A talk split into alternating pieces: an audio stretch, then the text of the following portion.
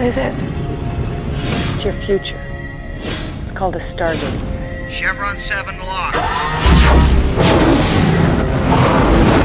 Welcome to Walking Through the Stargate. I'm Brent. And I'm Zach. This is episode 99. We'll be talking about Stargate SG1's episode Desperate Measures. This is episode 99, Zach. Desperate Measures. This is a desperate time. Holy cow. Um, it is. This this podcast is independent, friends. Uh, you can help keep the thing independent by visiting our little Patreon thing, patreon.com slash walking through the Stargate. We got some little tiers with some benefits and we got some bonus stuff if you're in there.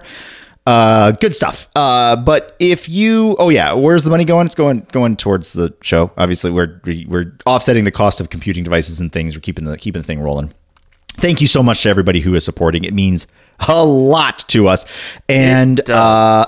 If you're not inclined or whatever, it doesn't matter. We don't care because we're still going to be doing the good stuff on our main feed. All the secret stuff that we put in the Patreon eventually makes it to the main feed anyway. So uh, uh, you're going to find us on Apple Podcasts and Google Podcasts and Spotify Podcasts and on your favorite podcast aggregators. Do the ratey, reviewy, thumbs uppy, clicky, I don't know.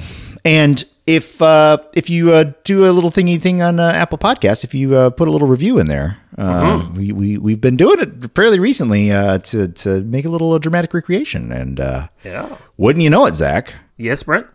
Pa- apparently, we got another one in here. We do. Uh, this came in Uh-huh. a couple weeks ago, and we uh, uh, had a chance to look it over. And this week, we get to share it with all of you. Um, without further ado, shall we do this? Yeah, yeah. Let's get into it. Go for it. All right. So this is from uh, called the Anti Garbo Review. Nice. Uh, Excellent. Which, which is a callback to uh, one of our first dramatic recreations, which was the Garbo review. Complete Garbo. Complete garbo. No, this is the anti Garbo, and this is from For All Cheese Holy. That's a great username. Absolutely. Funny.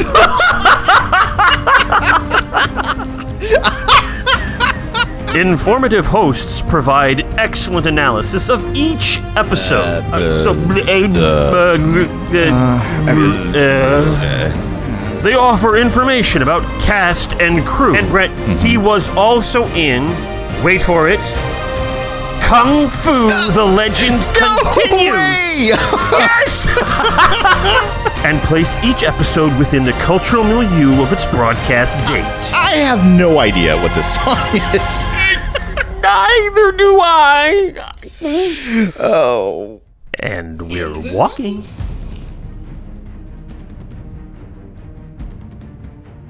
So there you go. Uh, thank you so much to for all cheese holy for dropping a review there. Uh, there's a little bit of a hiccup with uh, if you're an international listener and you're on Apple's international page for podcasts. If you put in a review, we don't end up seeing it because apparently Apple thinks Apple thinks that U.S. reviewers should stay separate from everybody else, which you know maybe isn't a bad idea. Um, but Zach, if somebody leaves us a review there and we're not seeing it, they should grab a screenshot and they should send it to us. But but how how might they do that, Zach? Well, if you uh, are an international listener and you produce a review for us and you want us to read that review in this fun, dramatic way that we do, then you need to take that screenshot and email it to us at walkingthroughthestargate at gmail.com. That is W A L K I N G T H R O U G H T H E S D A R G A T E at gmail.com. Whew. I was a little bit concerned there because I did not take a breath there and I was like, will I be able to make it through? And I did. That's actually that's actually I'm not I'm not kidding when I say that I'm actually impressed. That's not me being all like, wow. No, it's like, jeez. Maybe it's because I've tried it a few times and failed miserably that I'm, you know, it's a lot harder than it looks. It- it- Sounds. it- it's Whatever. Now, if you want to help us out by reading our email address, you could do that and send your audio clip to walking through Yes. At gmail.com. That's another fun way that you could happily enjoy uh, and join us in this little endeavor we have. You can also follow us on Twitter at Stargate Walking.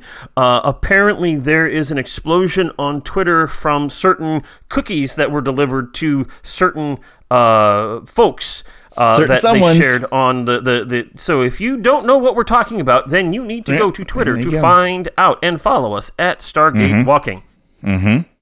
You could also go to Facebook.com and find us on our Walking Through the Stargate Facebook page and Facebook group. And there has been Mm-hmm. lots of chatter about lots of different things happening. Uh, so Nice. there you go. We also, Brent, have Yes. a new website called! WTTS.space. So uh, Brent got so excited he started dropping things. I'm back. Carry on.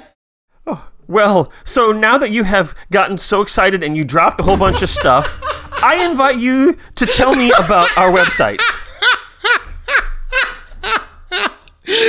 I'm actually kind of excited to hear the audio of that because I might leave all of that in. I I gesticulated with my arms and caught a cord and my phone went flying and my mic unplugged and everything went wrong. Uh, what? So what am I doing? Am I telling you about the website? Is that what I'm doing? yeah, yeah. Okay. WTTS.space. Uh, it's gonna have things, and we're excited about the things that we're gonna have on it. So, um, we were mainly driving at the idea of we're like, I don't know, man. We've been doing this for like two and a bit years, almost two and a half. We probably should have a website, shouldn't we? And we're like, yeah, I guess we probably should have a website. So we're just gonna have some real low level, like you know, hi, this is us, and this is what we're doing, and there you go, and here's all the links to our things. Like here's our, here's the Patreon, here's the Twitter, and here's the Facebook, et cetera, et cetera. Here's the email, so that you don't have to remember the email address anymore. but um you know who knows as time goes on we might decide that you know we would really want to do something fun or clever with it and at least we'll have a platform on which to goof around and do something um, you know that isn't dependent on facebook being facebook or twitter being twitter etc so Absolutely. uh, wtts.space.com it's currently got nothing except Wait, wait, wait, wait, wait, wait, wait, wait, wait, wait. What? It's not WTTS.space.com. Oh my gosh, I did the homestarrunner.net.com thing. Um, anyway, WTTS.space. There you go. You know, David warned us about this. he did. He did. He's like, But, you know- he's like, don't do that. And we're like, yeah, we're going to do it. But, you know, th- this is what we do. We see a briar patch and we're like, ooh, let's jump into that one. oh yeah. Oh, absolutely. Anyway, all right. So that's that's where you can go for that stuff. Uh, currently, it's got nothing but a people working sign on it, which I think is hilarious, especially because I couldn't. I, I didn't. I spent like three seconds trying to upload the animated GIF, and it was like, forget it. Like it's not working. I don't care. Especially because I found that nice picture of the people working thing. Eh, whatever. I don't know. If you had battling. spent four seconds, you would have been able to find it.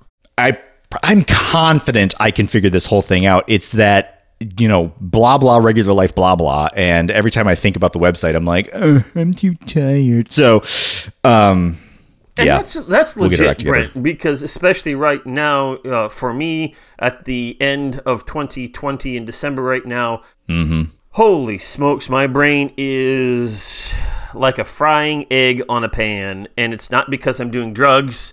Uh, thank Nope. you, old. Co- it's uh, just life. tele- you know, just say no to drugs co- commercials from the 1980s. No, it's just life. So This is your brain. This is your brain on life. Yes, it is frying.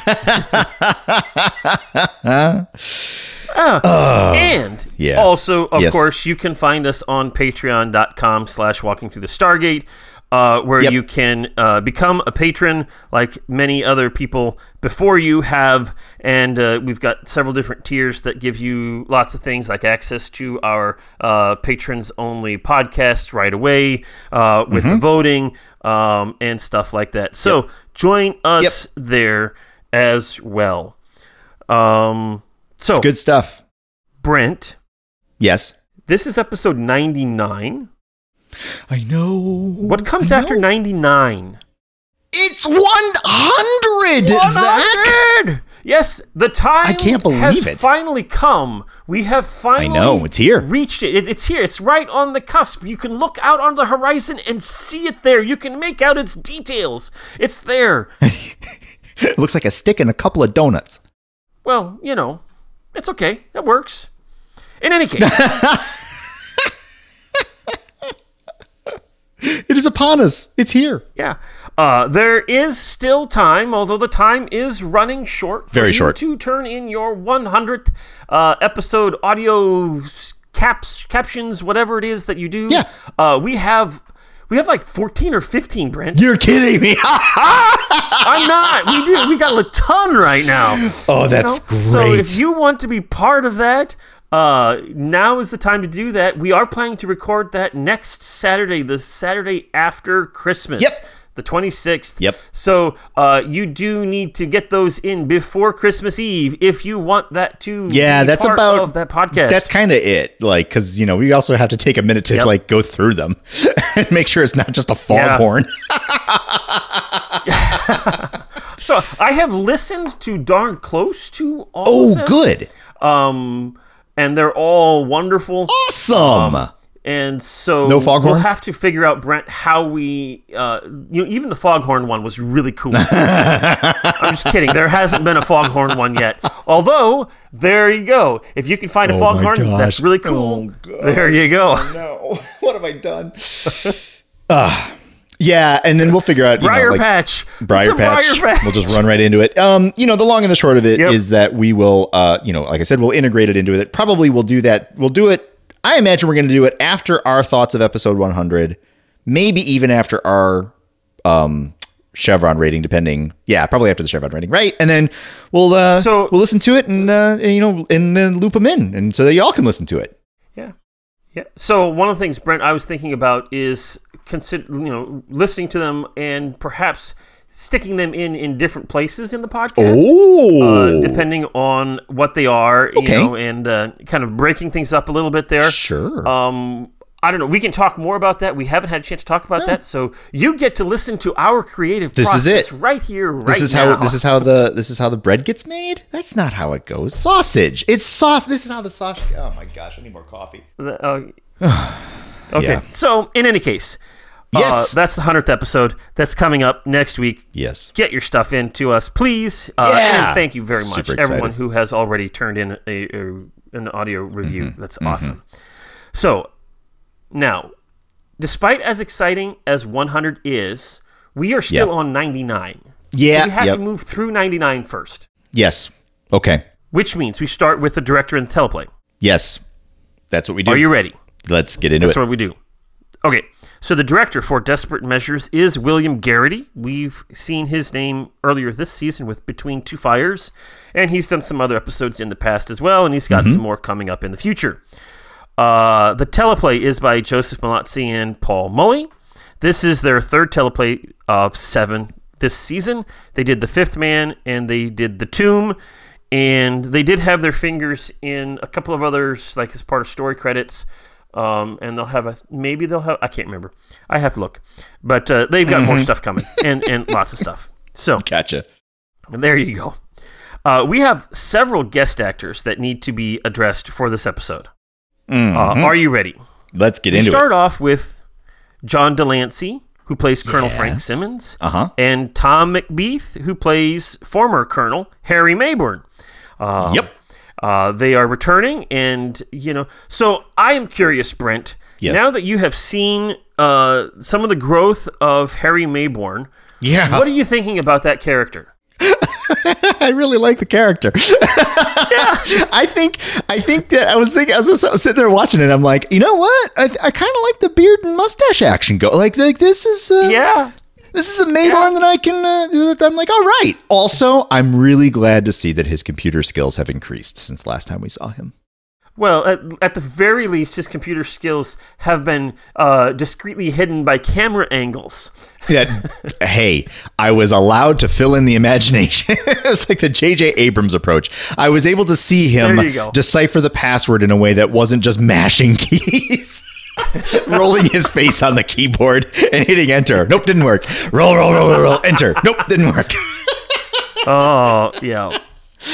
So, in any case, we say Yes. welcome to John de Lancie and Tom McBeath there. We Yep. also say hello to Bill Marchant, who plays Adrian Conrad. Mm-hmm. Uh, he is a writer, an actor, a director, a producer, and an educator. He is best known for his roles in Stargate SG 1 and in Da Vinci's Inquest. Um, in addition to his work as an actor, he's directed several films, including his award winning debut feature, Everyone, from 2004. Ah, nice. Um, it's won several wa- awards, uh, including the prestigious Zenith uh, Award at the uh, Montreal World Film Festival and Uh-huh. the Amex Award for Best Film at the Vancouver International Film Festival. So there good you on you. Nice. Uh, he's also done uh, pl- writing plays. He's also a playwright, which is include award- award-winning play, the award-winning play Ashes, that was produced by iHeart Productions. Um, other plays he's written are Gift of Screws and Clown Elections.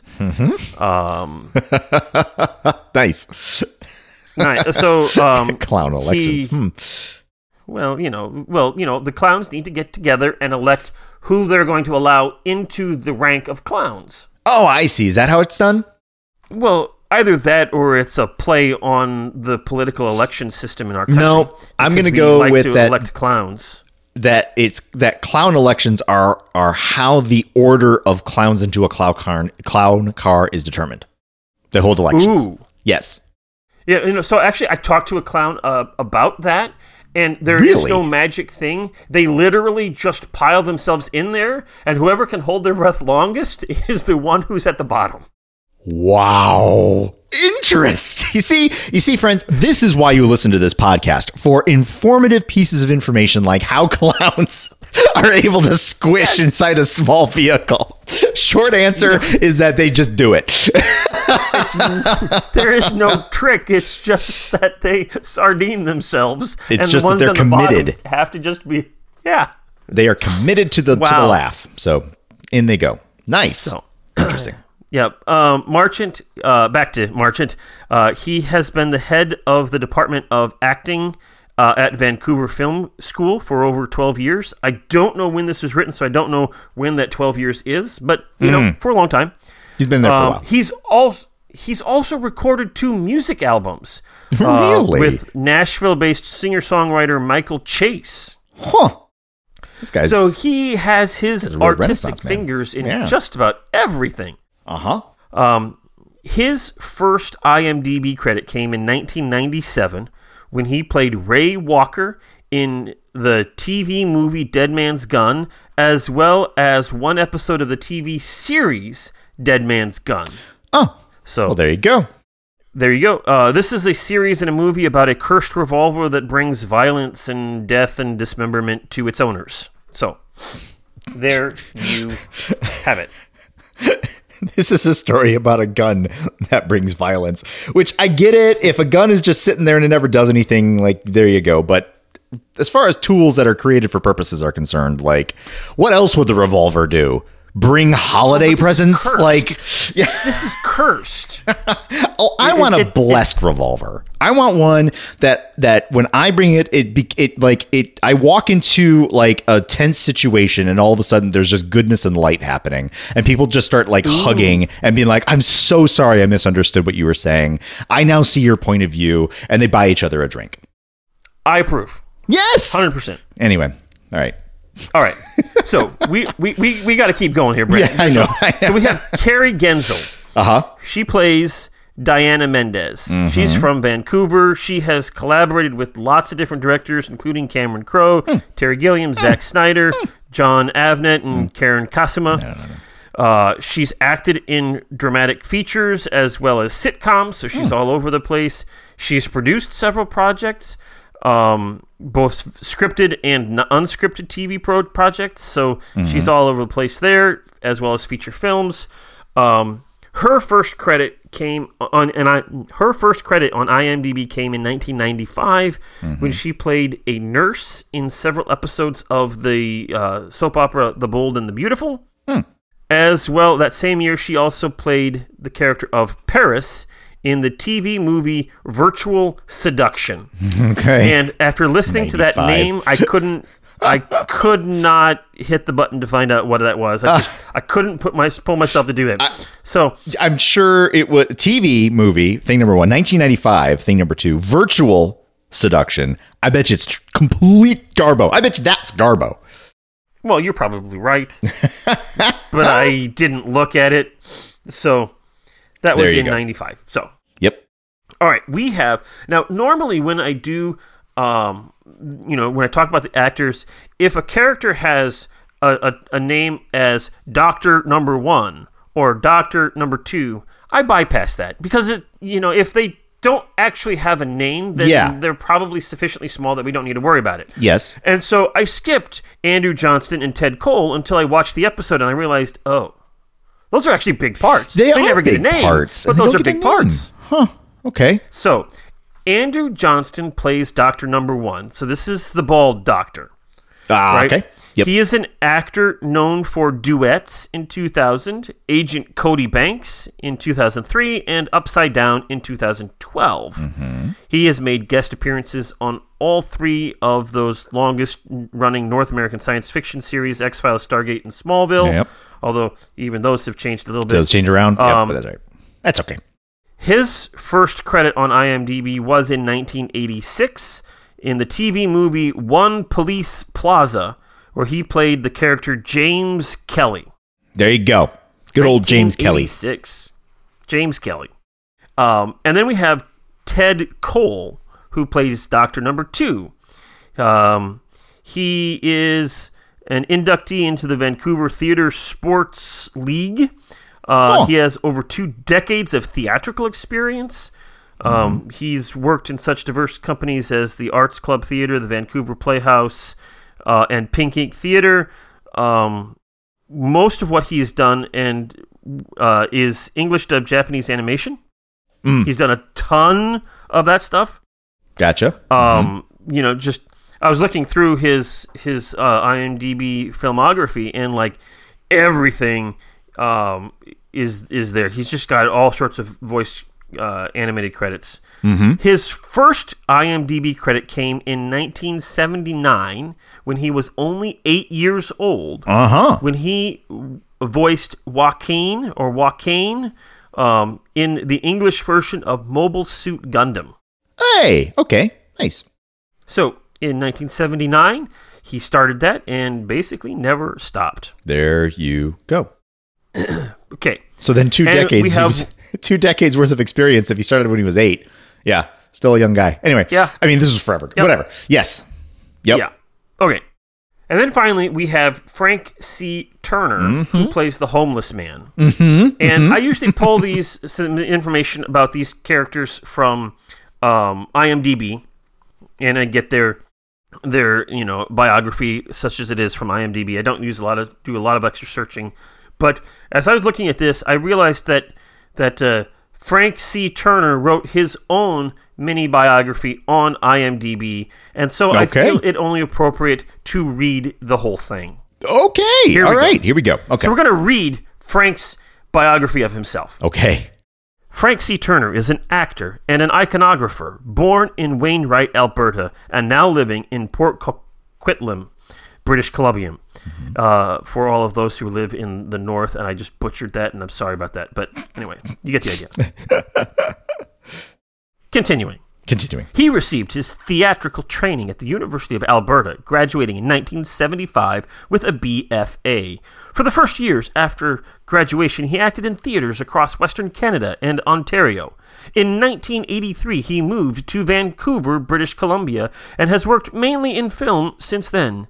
His favorite credits include Airbud in 1997, Airbud Golden Retriever in 1998, Airbud 3 in 2000, Airbud 7th Inning Fetch in 2002, The New Addams Family, Addams Family Feud in 1999, Lonesome Dove, The Outlaw Years in 1995, Cats and Dogs in 2001, Snow Dogs in 2002, and The Duke in 1999. Okay. Frank has previously performed with the GKC GBS debate in Calgary, St. Paul, Minnesota, and on Apostle of Common Sense with EWTN. Mm-hmm. In 1991, he began studying iconography under Vladislav Andreev. Mm-hmm. He has completed about 50 icons in the Byzantine tradition for individuals and churches in the Vancouver area.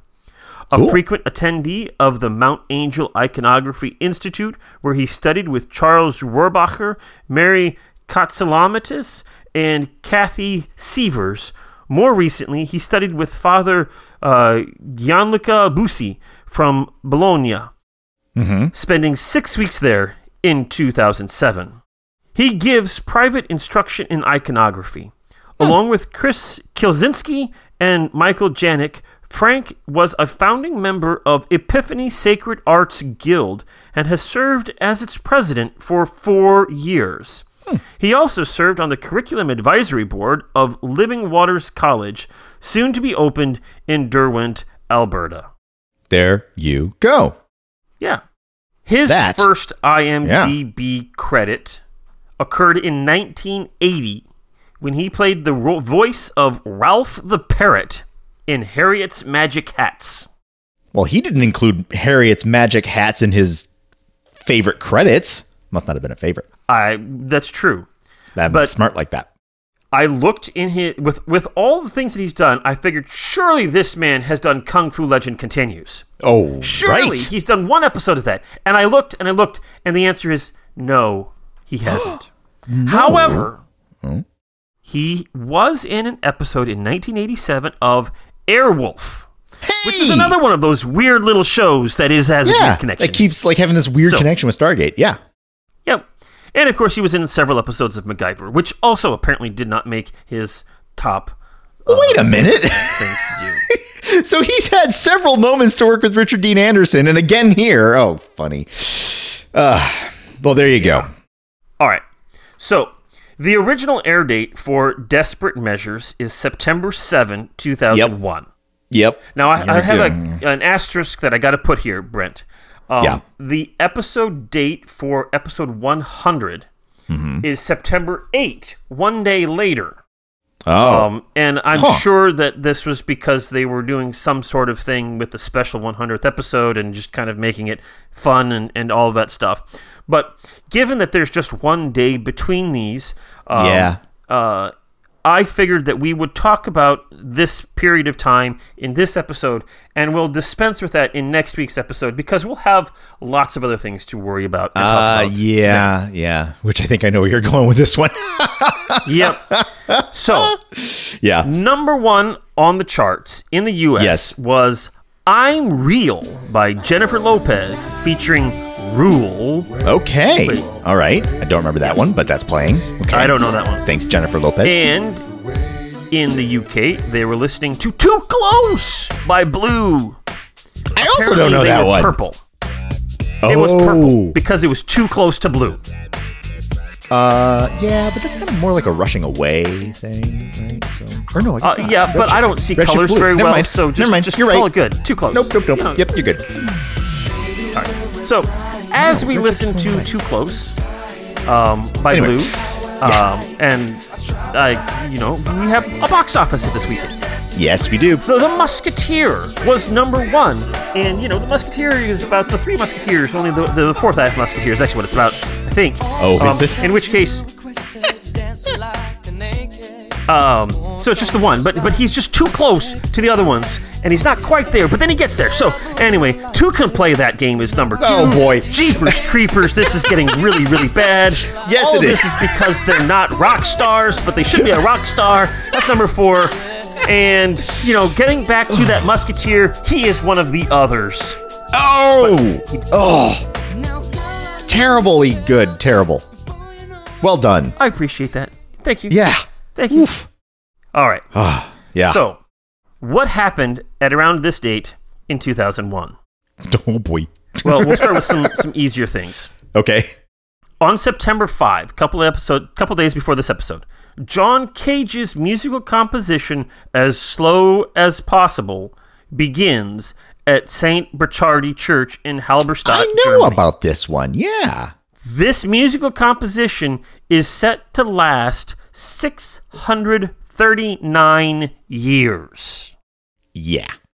I think that So um, those think of you Go the, ahead. The, the the musical piece is known. I think it's like published and uh when the chord changes are going to happen is like a thing that can be ske- is scheduled. And so people people come when the chord is about to change or the note is about to change. And it happens and they're like, "Okay." And then they leave.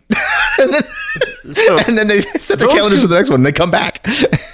Absolutely. Well, well, the, the the performers do that. Um, you know, so John Cage is a minimalist, was a minimalist composer. Um, uh, Julia's over there shaking his head, shaking her head because this is just ridiculous. Um, you know, It's a stunt. Oh. it's a stunt. it, it is it is a stunt. It, it, anyway, let's moving on. Yes. On September 7th, the U.S. Federal Trade Commission approves Chevron's bid to buy Texaco. uh-huh. Okay. So we've got oil companies buying oil companies. On September 8th, Kylie Minogue releases her single, I Just Can't Get You Out of My Head, which is the biggest of her career. Oh. Congratulations, Kylie. Also on September 8th, the U.S. Open women's tennis tournament uh, finals uh, occurs, and Venus Williams successfully defends her title, beating her younger sister Serena, 6 2 and 6'4. Yeah. Also, uh, regarding the. U.S. Jeez. Open's tennis tournament, on the 9th, the men's final begins, and Lleyton Hewitt of Australia becomes the youngest world number one player. He was 20 years old when he beats Pete Sampras 7 6 6 1 6 1. There you go. Yeah. Now, also on the 9th, uh, Ahmad Shah Massoud, an Afghan political and military leader of the Northern Alliance, is assassinated in Afghanistan at the age of 48. Mm-hmm. Also on the 9th, Band of Brothers, uh, the, the, the miniseries Band of Brothers, based on the book by Stephen E. Ambrose, uh, created by Steven Spielberg and Tom Hanks, premieres. It was the most expensive miniseries ever made up to that point. Mm-hmm. Gotcha. And now we get to the dark spot here, and uh, Ah, we have yep. September 11. Mm-hmm. On September 11, we have two passenger planes that were hijacked by Al Qaeda terrorists, and they crash into New York's World Trade Towers, causing the collapse of both of them and the deaths of 2,006 2,606 people. Also, mm-hmm. as part of that whole process, terrorists hijack a passenger plane and crash it into the Pentagon, causing the deaths of 125 people. Mm-hmm. And there was yet a third uh, area, well, fourth plane, an attempt by on the by the passengers of Crew United Airlines Flight 93 to retake control of that hijacked plane. Uh, they were sort of successful at it, uh, causing it to crash in a field in Pennsylvania, killing all 64 people on board. So I remember this day Mm-hmm. very clearly. Uh, I think I was not quite awake yet, and Julie came in. Um, uh, Julie walked in and and said, "You have to look at this." And so I come out and I look at the TV and I see uh, news fi- footage of this, and um, I, I see one of the the the buildings is flaming, and then I watch live as the second flame or second plane hits the second tower. Wow. Oof. Um, which, and then uh, I don't remember exactly how long it takes, but I also remember watching it uh, live as the steel girders begin to buckle and the whole thing begins to collapse. Yeah. Yep. Um, no, I was I I had uh, I had woken up to get to classes. I was I was uh, in my senior year of college, and on the radio they were talking about how there were these reports of a plane that hit the World Trade Center, and I was reminded of that case in nineteen I think forty five or something of a propeller plane, a passenger plane that hit the Empire State Building. I think it was in 45 or it was in the 40s, uh, you know, dense fog and it just ran into it. And, and so I was like, I didn't know it was a passenger jet. And I was like, oh, wow, man, that's terrible. And that was that. And then I go to classes, I get there and uh, somehow between, I can't remember, whatever, I, I arrived after I think the first tower had collapsed.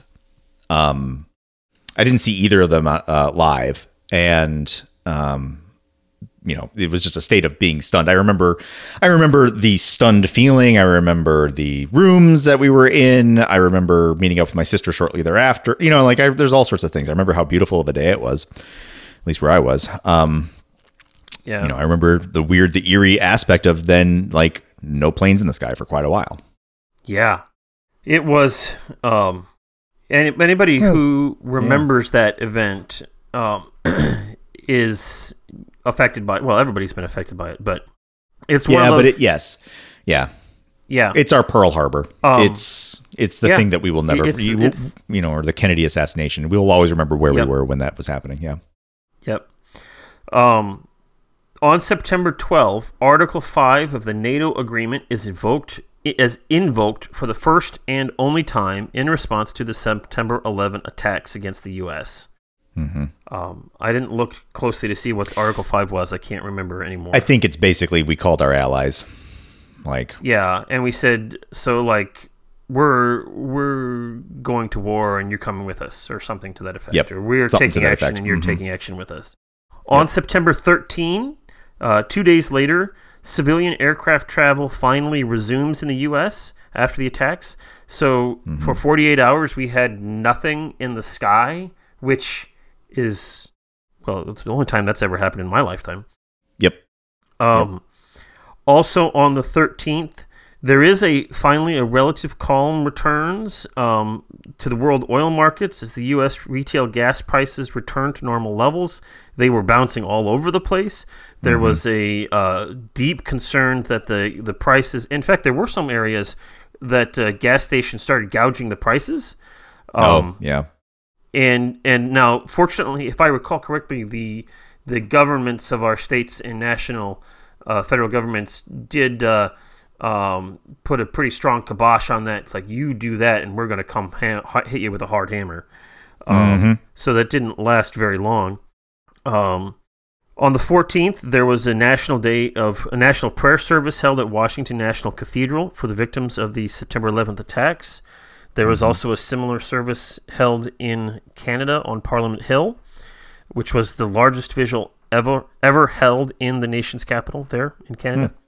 Mm-hmm. Um, on September 18, um, we have something happening that's not related to September 11th.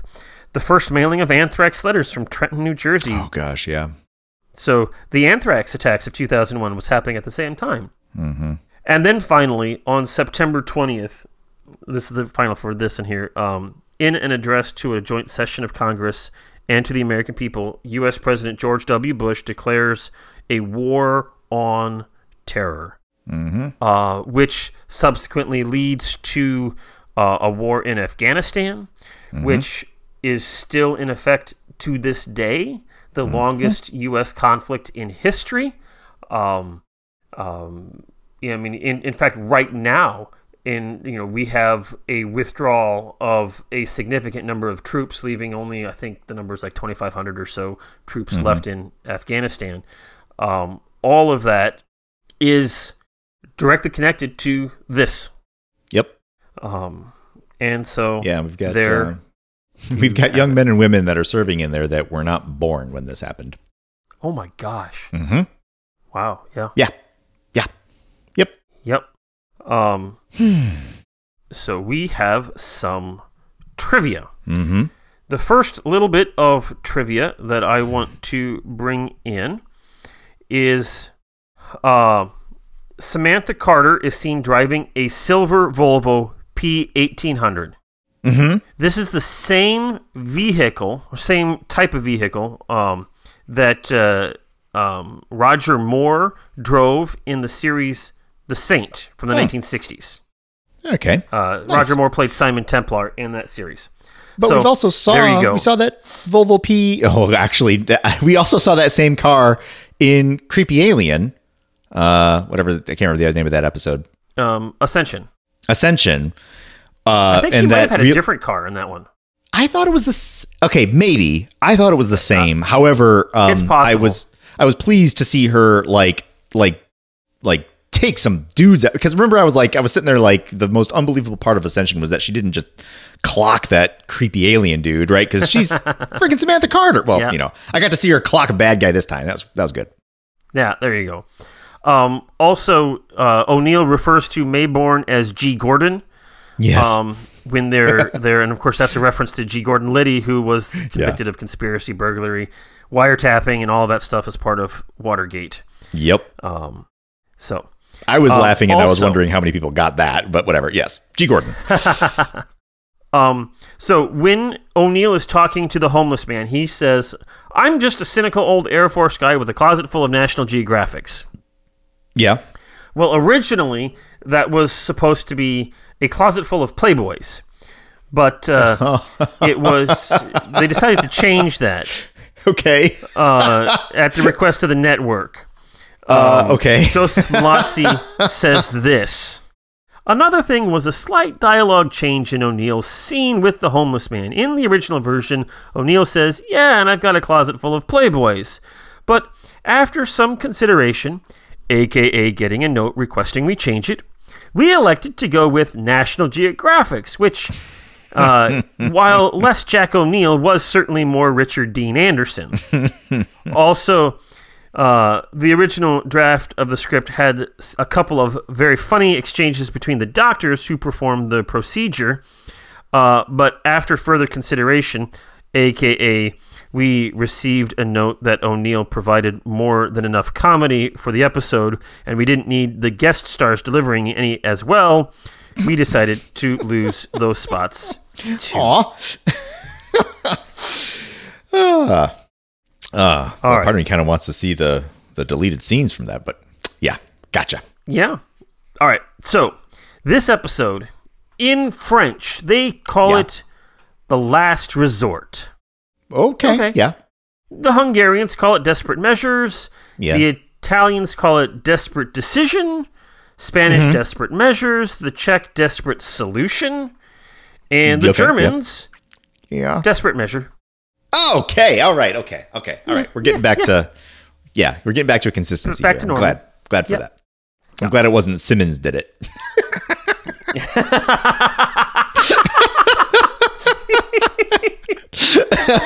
Yeah. it wasn't Maybourne. It wasn't. It wasn't me. nice. Excellent. All right. Shall we dig into the synopsis at uh, near? Well, yeah. All right, here we Yeah, go. it's been a while. Yep. We'll be the people will be using the bookmarks in this one. Yep. Okay. Let's get into it. Yep. Ooh, a Russian blockade. Oh yeah. Smoking. Uh, remember, kids, smoking is bad. Don't do Yes. it. No. Don't do it. There's arguing. Oh, look, that guy shot that other guy. Oh, dear. Oh, dear. Lots of people are being shot. Uh oh. Yep. Who's in that truck? It's a captured Jaffa. Ah. Bum, bum, bum. Yeah. Yeah. Major Carter is out and about doing what normal people do, probably.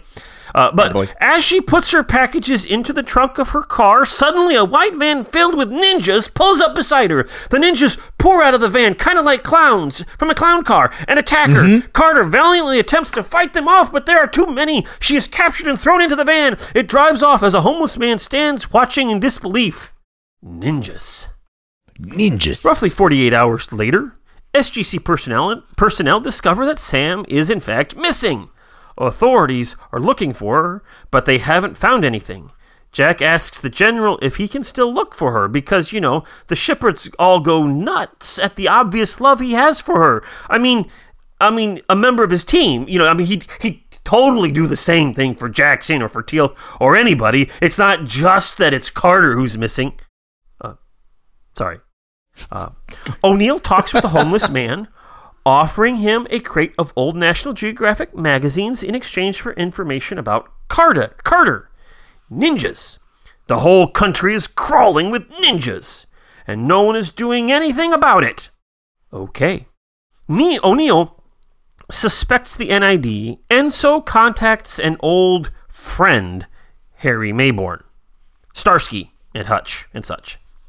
They meet up, and Maybourne suggests that they look into user 4574 to get more information. Jackson recognizes 4574 as referring to none other than Colonel Frank Simmons of the NID and Pentagon. O'Neill travels to Washington, D.C. to visit the Pentagon. Unsurprisingly, Simmons denies involvement in Carter's kidnapping and points his finger at O'Neill's informant. Why don't you ask Maybourne how and where he received $3 million from a numbered offshore account? And when you do, you just might find where Carter has been taken. Now, that numbered offshore account was owned by Zetatron Industries, run by a businessman named Adrian Conrad and Conrad has not been seen in public for more than six months. O'Neill meets up with Maybourne again and learns that the Russians had captured Jaffa while their gate was still operational. And that Jaffa symbiote has now reached maturity, and Maybourne arranged to get that symbiote out of the hands of the Russians and into the hands of a doctor in the US. Maybourne doesn't know why the symbiote was needed, but he does have the name of who it was delivered to an immunologist named Dr. Neil Brooks. And so, breaking into the doctor's office, the two do some digging and are able to retrieve Conrad's medical records. Conrad has Burchardi syndrome. This disease attacks the immune system and has no known cure, except perhaps for the healing powers of a Goa'uld symbiote. The pieces are falling into place, Conrad was planning to implant the Goa'uld into himself to heal his disease, and he needed Carter because of her experiences with Jolinar hold the key to a safe extraction process of the Goa'uld after the healing. They also discover that Conrad is staying at an abandoned hospital in Seattle, St. Christina's. SG1 and the local SWAT team surround the building and prepare to storm the castle. I, I mean, hospital. Have fun storming the castle. You think it'd work? It'd take a miracle. It'd take a miracle. Bye bye. right, sorry.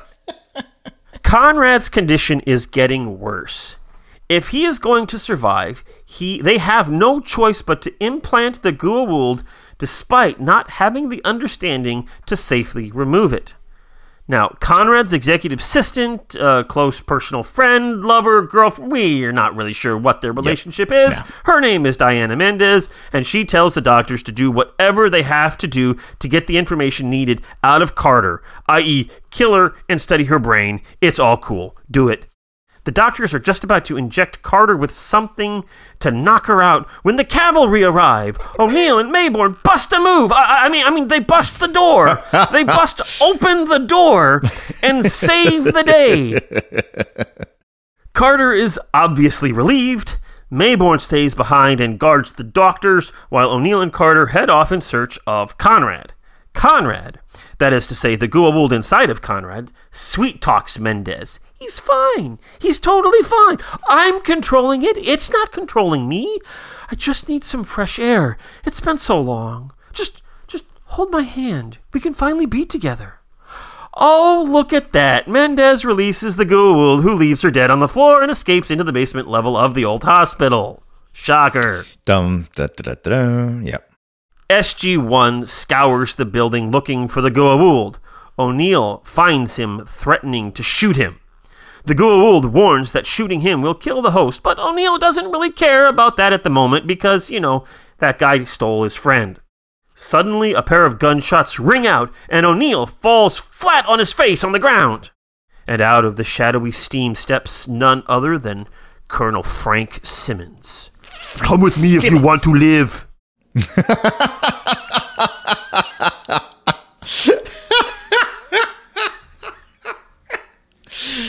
Daniel and ah. Teal'c find the room with the two doctors Maybourne was supposed to be guarding, but Maybourne is nowhere to be seen. Carter finds O'Neill and calls in for a medic. Fortunately, the colonel will be all right because the bulletproof vest stopped at least one of the bullets, and the other one went into his arm. Next time O'Neill wants sleeves on his bulletproof vests, they definitely, definitely need sleeves. Bulletproof Back sweaters. at the SGC, ooh, bulletproof sweaters. There you go. Ooh. Next holiday craze. Carrying on. There you go. Back at the SGC, O'Neill is recovering and assumes that somehow Maybourne escaped and shot him and got the Goa'uld. Both are still at large. The Earth has a problem on its hands. At the NID facility, Simmons begins negotiating with the Goa'uld, promising something, quote, of great value, close quotes, in exchange for information. The end. Mhm. The end. So, Brent, Yeah. desperate measures. Mm-hmm. What did you think? So I thought this one was all right. I thought that the intrigue was fun. I liked seeing Maybourne. I definitely was liking the the um, odd couple aspect, the odd Starsky and Hutch element of O'Neill and Maybourne working together. You know, we make a great team. Um, it was good. I liked that. And the story itself was fine. And the story ended pretty well. Um, I was realizing about halfway through that the that the pacing seemed to suddenly get off a little bit. And it really hit that hmm. weird zenith of weird pacing with the, I think maybe 60 seconds, maybe even 90 seconds of screen time, no dialogue shots of the SG1 team searching the hospital. Like we ended up Yes. with 15 seconds or more of each of our heroes going through a different spot in the hospital and we even returned to a couple of them in different spots. And I as I was watching that I was like, really? Do we do we not have any do we not have any more story to tell? like that we're going to be spending our as time a matter of watching fact, people move around? Brent, uh, Yeah. as a matter of fact, um, the the show was running short, uh, and so they needed to add a little bit more and pad that area. Yeah. Um, to And I- get up to their appropriate time. So yes, And I that's in fact what suspect- was happening there. I, I suspect I know why it was running short because if they had to drop a couple scenes where the doctors are being yuck yucks, as a quick example, um, you know, maybe there was something Right. else that they needed to sort of trim up a bit. But you know what I'm getting at? It's like, you know, I bet you that as written, it was going to be fine. And then they made some adjustments in which they couldn't cover or they couldn't take care of in writing like it was too late or whatever and so they had to do that but but um but I noticed it, right? And then the pacing picked back up again towards the end and did fine and it ended relatively strong. Um but um yeah, so I think the delivery of this story was a bit weaker. Um I was still very much enjoying kind of watching how the cinematographers were were playing around with those with those close-ups. I mean, like they're they're they're really enjoying using a close uh, close framing of their subjects right now in these past several episodes, and, and it's working out great. It's, I mean, I think I like it, and the lighting is good, of course, and the acting is great, etc. I mean, like it's it's it's there's a whole lot of the of the now standard stuff that I'm just enjoying watching, and the the the the total story was interesting and plausible, and uh, ratchets up the uh, the tension within the grand story. The the uh, you know e- of course resolving in a moment where Colonel Simmons and the NID have a Goa'uld uh, in their possession by which to extract information, and we don't like the NID, even though uh, even though Simmons did a pretty okay job, kind of basically saying like, look, there's a reasonable explanation as to why you hated the NID vis-a-vis that guy who's currently a criminal and on the run. And you might not like us but we're not bad um and you know you get to the end of it and no no he's he's he's bad he, shot, he shot he shot colonel o'neill in the back he's bad Yeah. Um Yeah. So, you know, I'm no longer on the I'm no longer on Team Simmons. Um, you know, that that brief respite where I was like, I'm not so sure I disagree with them, uh, is is now done. That was a nice little that was a nice little uh uh it was a nice little jaunt down the road of ethics, but here we are back to uh no no, they're they're they're skis balls and they're they're they're they're that's that's no good. Uh, and now they have a Goa'uld, and so uh, not only is there now one thing that I was kind of thinking about, and I have been thinking about this uh, for quite a while, but it never really mattered to bring up. Um, there are a ton of Goa'uld, and what do I mean by that? There's a ton of Jaffa, and presumably each one of them has a Goa'uld symbiote inside them. So Yep. that then means that there are a ton of Goa'uld. And the the ones we only really care about are the ones that hit uh, you know, uh like chieftain level status, right? Like uh Right. the, the the ones that hit the zenith of their little their their little their little group's um power uh become these named gods that we enjoy kind of tying into Earth's mythology as a sort of a parallel story of what was really going on with those ancient myths of ours. And it's great fun, and I've enjoyed quite a lot of it. But like here we I think here we go. Here is here's a Goa'uld who's currently nameless and was in a Jaffa and I mean, how's this gonna how's this gonna play, right? Oh, side note, and of course we got a billion of them. You know, we got we got all the the the the um oh shoot, Tolinar. Who's our who's our friends? Who the Tol, Tol not the Tolan the Tok'ra. Tok'ra, thank you. Um, uh, Jolinar. That's why I got mixed up. Yeah. So the Tok'ra, you know, there's there's dozens and dozens of them. You know, it's obvious that there are there's a multitude of of symbiotic creatures running around inside human suits.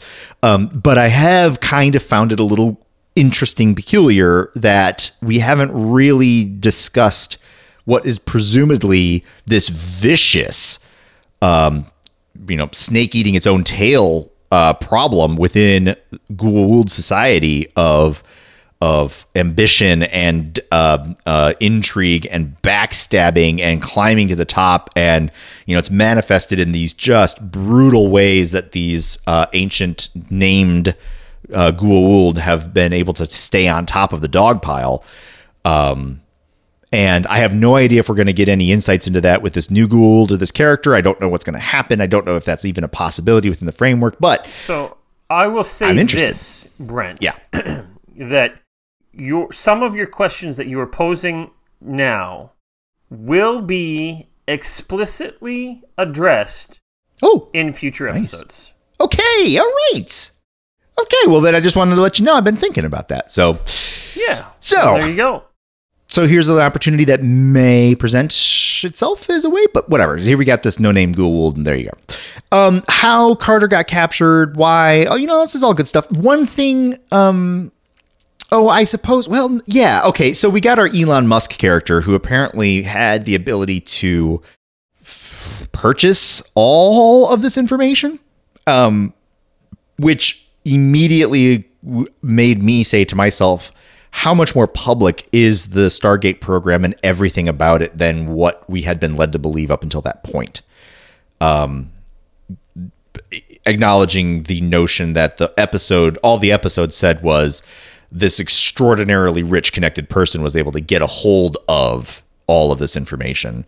But his two personal doctors also had full knowledge. Um, his personal Right. assistant had full knowledge, uh, which you know one could make a plausible argument that they were the only four outside of the SGC and the Russian command, and you know what I mean, like outside of those apparatuses, apparati, whatever. Uh, that it's only these four and nobody else in the world. But it did make me think to myself, okay, they know near as makes no difference everything there is to know certainly as it relates to the biological relationship between a symbiote and a human host um, and they were able to but just between the two of them presumably advance the theory of what it would take to successfully extract a symbiote from a human host at least a tick higher maybe not all the way there but you know what i'm saying like you know it's it's just weird in that interesting way of like how much more public is this information than what we are being led to believe. So that's intriguing, and I like that. I suspect that this uh, that the Stargate program is um, and has been circulating around conspiracy theorists Hmm. um, for uh, quite some time. Mhm. Um, you know, I mean, we saw that actually in um, Martin way back. Uh, what was it episode? Point of No Return, right? Yep. Um, Yep. Where where he's like, I'm not just interested in outer space. I'm from outer Yes. space. Yes. And all the people there. So you know, you know, he was all in on the whole. That's true. I forgot about that. and all of that Yeah. Mm-hmm. stuff. So, um, you know, when you take a conspiracy theory or two that then you get yourself a whole ton of money, uh, you may actually find that you can sift through some of that and find where some of those conspiracy Yeah. theories might actually have some truth to Yep. them Yep. um, and navigate that. Um, so there's that. Yeah. I mean, so it's intriguing. It's fun. I so I did enjoy it. It was just that the the way that the episode played out, especially in that that middle spot where it really seemed to hit a bit of a sticky like flow aspect to it, and then it, found its way back. Um, Yeah. you know, I had a good time with it, but you know, it was it was it was intriguing. So, what about you? What did you think about this So- episode? You know, I think this is a good episode. Uh, like you, I don't think it's a great episode. Mm-hmm. Um, this is a one of the things that this episode does. Um, uh, we see this as uh, I, I see this as an example of the evolution of episodic television. Mm-hmm, um, Because in this episode, we have a story that continues previous threads, several different th- previous threads that um, aren't, you know, if you don't know those threads, if you don't know who Harry Maybourne is, uh, you're going to get lost by some of that stuff here. Right, right. Um, if you don't know who Frank Simmons is, uh, you're going to get lost because, I mean, you'll probably follow it, but you won't get the richness of it. Right. Um, and then the episode concludes, and then you get this this giant ellipsis at the end. Oh, yeah. where you have uh, Simmons and the Goa'uld talking and saying, "You give me information, I'll give you better accommodations." You know, all of this, you know, negotiation stuff going on there, which you know is, i i I mean, this isn't a spoiler. This is going to come back. We're Oh, going yeah. to see this again. Um, you know, so it's just a matter of when uh, we see that again. Um, so, you know, I mean, this is one of those things that that that really just kind of uh, evolves. One of those moments that evolves, uh, I think, episodic television Mm-hmm. and moves it forward. It, i- is it a great episode on its own? No, No. it's really. I mean, it's perfectly fine. There's a lot of intrigue. You've got the the relationship between O'Neill and Maybourne as they search for information and they follow things out and they, you know, go through that process. Um, you know, the the story of Conrad is definitely uh, plausible, and eventually you'd figure that somebody like that would try to do something like Sure. this. So now we have seen somebody do that. Um, you know, so all of that works well. Um, you know, and and you know, Conrad, even in this episode, is an interesting character. Um, kind of pitiable, um, also despicable Yep. and a jerk, but uh, you know, you also kind of I feel kind of bad for him. Um, you know, he's trying to survive, um, and actually, it was uh, Mendez who was the real problem because uh, you know Conrad was like, okay, so I'm okay kidnapping Carter and studying Right, her, but right, we're not going to kill Right. her. Um, and it was Mendez who's like, do whatever you have to do. Yeah. Get the information we need. Yeah. Hey, I am fairly well convinced that even if they had succeeded in killing Carter and studying her brain, they would not have actually successfully figured out what they needed. No. Right. Pretty certain that that was not going to happen. Right. Um, uh, I think that was hopeful uh, science, uh, and I use science really, really loosely Mm-hmm. right there um, on, on the part of those doctors. Um, now, you know, Mendez is grasping at straws there. I totally buy. I totally get that. Um, we do see uh, the Goa'uld very expertly manipulate her, which is, Yes. you know, very Goa'uldy of him Yes. Yep. to do. So Which we've there's seen. a lot of good things about this episode. Mhm. Um, there's not a whole lot of philosophy that you know, I mean, you know, that that that comes out of this. There's not any major questions, I don't think, that come from this episode. Yeah. Um, I- but they they flirt with it a little. The you know your death could be the you know it could save millions. Like you know as they're filling up the syringe with some knockout liquid. Um, Well, yeah. but not Um, but, really. But the problem is that the science that they are using, even the internal science to this episode, uh, is so sketchy that that it doesn't sound like your death could save millions as so much that that I want to kill you because maybe I'll learn something that might actually help somebody, maybe possibly, and if it does, then we can help millions. Yeah. Which, to me, um, yeah, no. Yeah, they didn't. No. Yeah, they didn't set up. Uh, they they hinted at it twice. I forgot. So there's the one that there was that one where the doctors are like, you know, your death could save millions, and then there was also uh, Conrad when he comes wheels in and he's all like, you know, human human advancement isn't done unless people are willing to be kind of silly and take huge risks.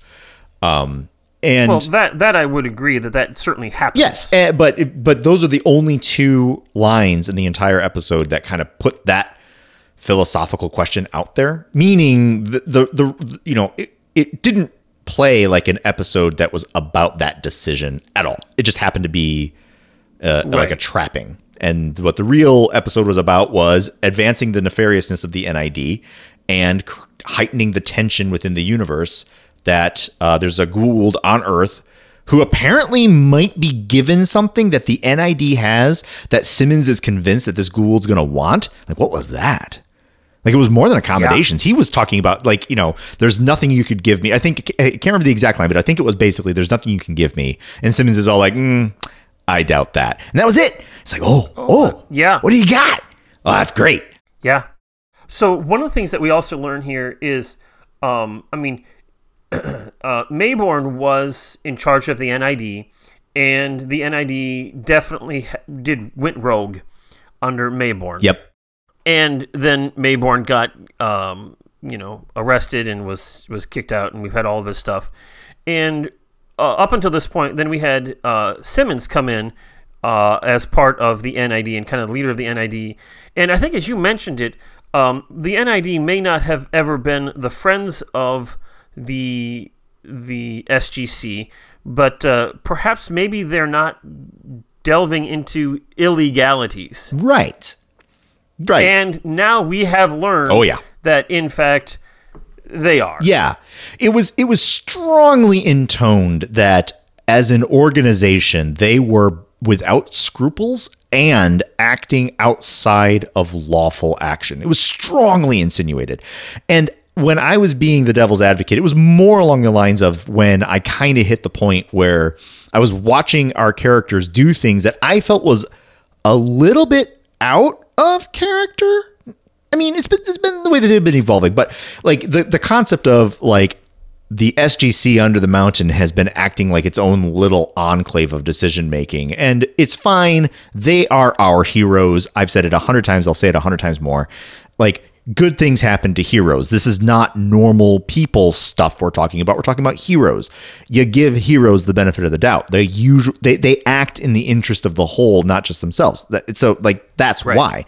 But when they were going when when S when the SG one team was going a little bit sideways, and here comes what on the face of it, even though I knew it was veneer, uh, is this outside organization going, y'all are out of control. I was sitting there like, they have a point, um, but here we are. No true colors, willing to kill uh, uh, military personnel in order to uh, advance their own aims.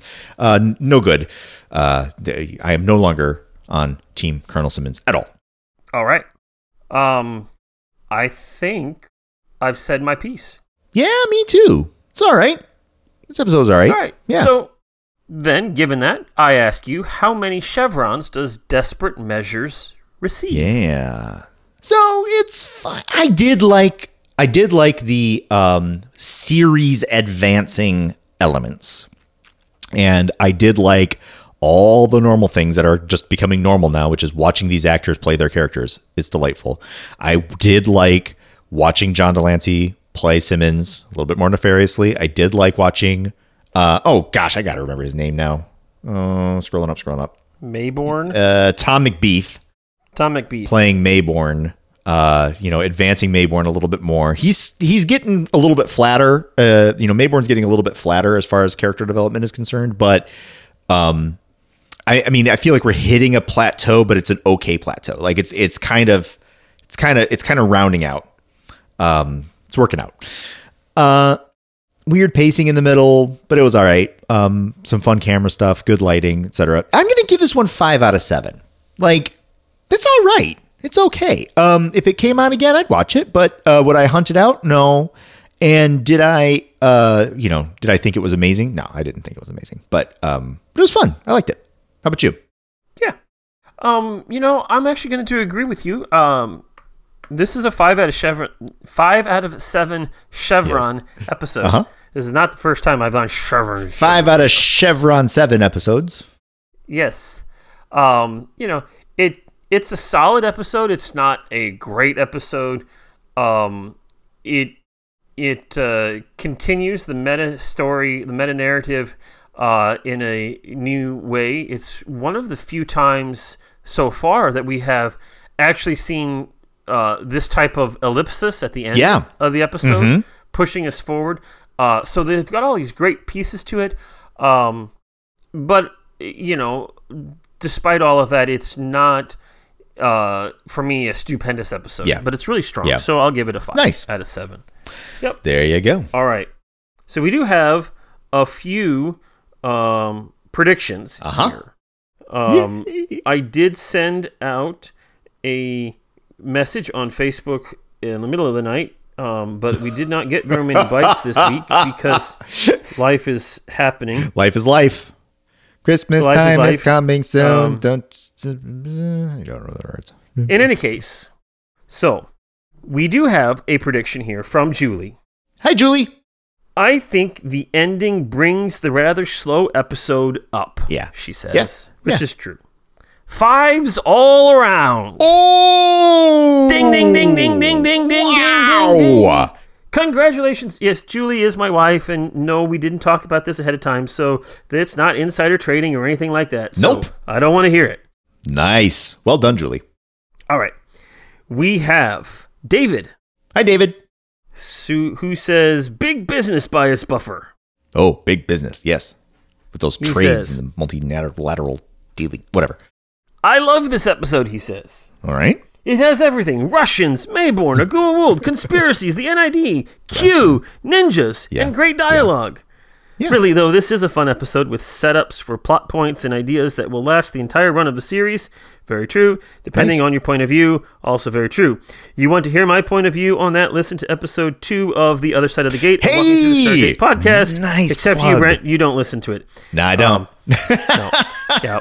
So, you know, that, that would be uh, David's way of saying, join the Patreon. yep, that's right. Sorry. Anyway, he predicts six chevrons from Zach and Brent both.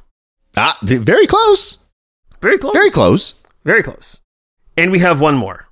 Okay. This is from JD. Hi, JD. JD says, I'm not going to let autocorrect steal my victory away from me this time. Gotta watch that autocorrect. It's I sneaky. approve.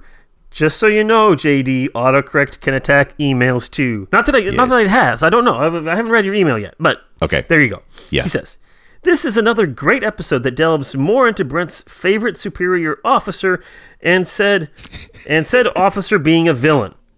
Perhaps the SG1 team being the heroes of great renown that they are, knew deep down not to follow the orders of a bad guy. Yep.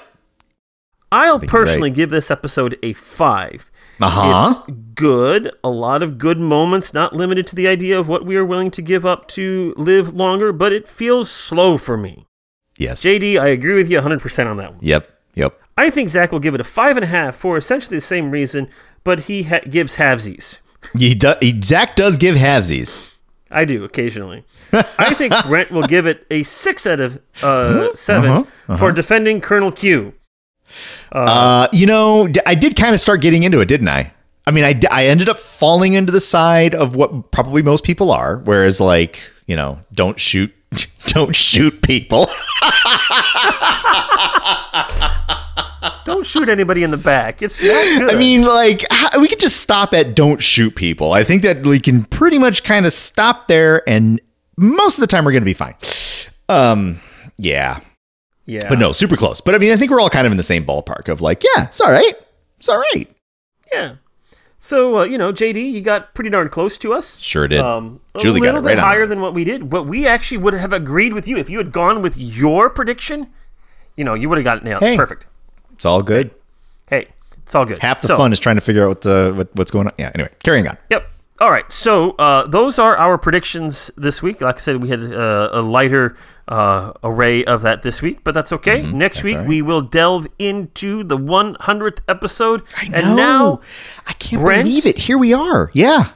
It is now my chance to give you the title of the 100th episode and invite you to predict oh. to all of our listeners what Oh. you think this episode is all about. Oh. Okay. Are you ready? no, but let's do it anyway. Fair enough. The name of next week's episode, the uh-huh. 100th episode of Stargate SG 1, is entitled Wormhole Extreme. And I ask you, what is Wormhole Extreme all about? Wormhole extra. Oh my gosh! And uh, is it? It's suitable for television? Okay. All right. Um. Okay. Worm. Gosh. Wormhole extreme. All right. Next time on Stargate SG 1, the SG 1 team travel through the gate, and oh no! What is normally a completely obnoxious, highly screeching, why do they continue to use that scene from the 1994 movie in every single one of those transition shots? Why don't they just bother to redo the uh, audio on it to get that shrill noise out of it? For crying out loud. They travel through the gate and they are in the middle of what can only be described as a roller coaster ride, which is unusual because clearly you can see from that one scene in the 1994, was it 94? Whatever, 19 whatever movie that it is indeed a roller coaster by itself, but this one, this one, friends, takes it to a whole new level. You will climb 1,300 feet into the air and enter into a 75 degree dive before crashing into a lagoon of near Lake Erie because I'm talking about Cedar And then you go rolling around and roaring, and you get to see these amazing scenes from all your favorite movies, including Fried Green Tomatoes and Magnolia. And you come blowing out to the other side into an enormous scene, a vista that is unlike any that you've ever seen, eh, surveying the magnificence of Ohio. And you go rolling around into another corkscrew, which is incredibly so many G's get pulled that you just black out, and next thing you know, you're crawling into the gate, the gate thing, whatever, where you get into the roller coaster to begin with. You get, and you, the ride is over. Little did you know that you actually endured a good 60 seconds of ride with hills and twists and thrills that you just didn't see because you just blacked out and whatever. It's, it's, it's the most extreme wormhole experience ever and then they find themselves on a strange new world. Join us next time for Stargate SG1's 100th episode Wormhole Extreme. How? How'd I do? Well, Pretty um, sure the entire neighborhood heard me on that one. so that you you certainly nailed the extreme. Um, Okay. and and and the wormhole. Um, Uh-huh. shall we watch the promo that David so kindly made of us for us? Yes. let's let's do it. All right, all right, here we go. I'm hitting play now. Has the prop show until happened yet? Oh man, he's gonna freak. Excuse me? Do you know where I can find a Martin Lloyd? One of the big Martin? wigs around here. Next time on Stargate SG-1. Prepare for an extreme What? adventure. What?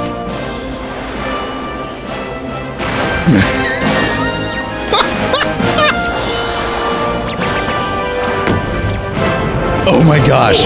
Wait, it's a show? Extraordinary new sci-fi series starring Nick Marlowe as the Ride, Colonel Danning. As a matter of fact, it does say Colonel on my uniform. Yes! Hey, it's what I do. Yolanda Reese as the brilliant Major Stacy Monroe. The positronic field emitters are offline, but I can compensate by generating a feedback loop. Raymond Gunn as Dr. Levant. Damn it, Colonel. Just because they're aliens and their skulls are transparent doesn't mean that they don't have rights.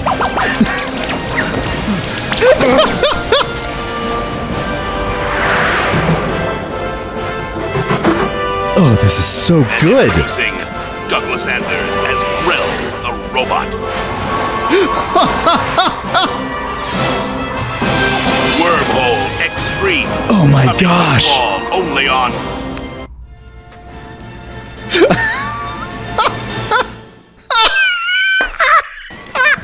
What? That was awful. We have to do it again. Check the gate. We are moving on. Print everything. Nice job, people. Good move. Wait a minute, that's Peter DeLuise. Yes, it was. Oh my gosh, and it was Martin.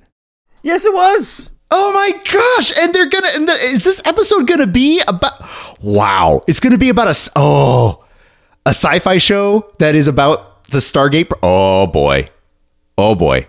I'm looking forward to this one a lot. oh my gosh! But I didn't see a roller coaster in there. But I did see a lot of action. There, there, there wasn't a roller coaster. I, I'll, I'll spoil that one for you. No roller coaster. Gotcha. coasters. Will I black out about two thirds of the way through? Um. Well, I suppose that depends on how much uh, festive beveraging you do. Oh, that's true. It will be. Uh, it will be Christmas time. So, yeah. There we go. All right. Super excited. Yeah. Episode 100. Episode 100, Wormhole Extreme. Wormhole Extreme. Wow. Special Awesome. thank you to David for Yes. producing that promo. Holy that was cow. awesome. Yes, it Uh, was. You know, it was uh, a little bit uh, longer than normal, but it would need it to be for the sake of what we were doing. Oh my and, gosh. Uh, so yeah. much fun. So, much fun. Oh, I'm so looking forward to that one. Yeah, I'm looking forward to it. It's it. I'm looking forward. To, I'm I'm looking forward, especially to hearing your reactions on this episode. um, I imagine probably most are. yeah. So, uh, tell us what you think about uh, this episode, Desperate Measures. Uh, some of you have, but more of you can. Yes, um, you please can do. email us at walkingthroughthestargate at gmail.com. Follow us on Twitter at Stargate Walking. Of course, there's the Facebook Walking Through the Stargate page and group. Uh, we've got our new website, WTTS.space, patreon.com slash walking through the Stargate, all of those things. Um, happy Yeah. holidays to everyone Yes, who's happy out holidays, there friends. right now. Yep. Um, and we will join you next time for our episode 100 on Yes! Wormhole Extreme. Yes! And until then, I say I'm Zach, and I'm Brent. and this has been Walking Through the Stargate. See you next time. Bye. Carter, dial it up. Get these people home.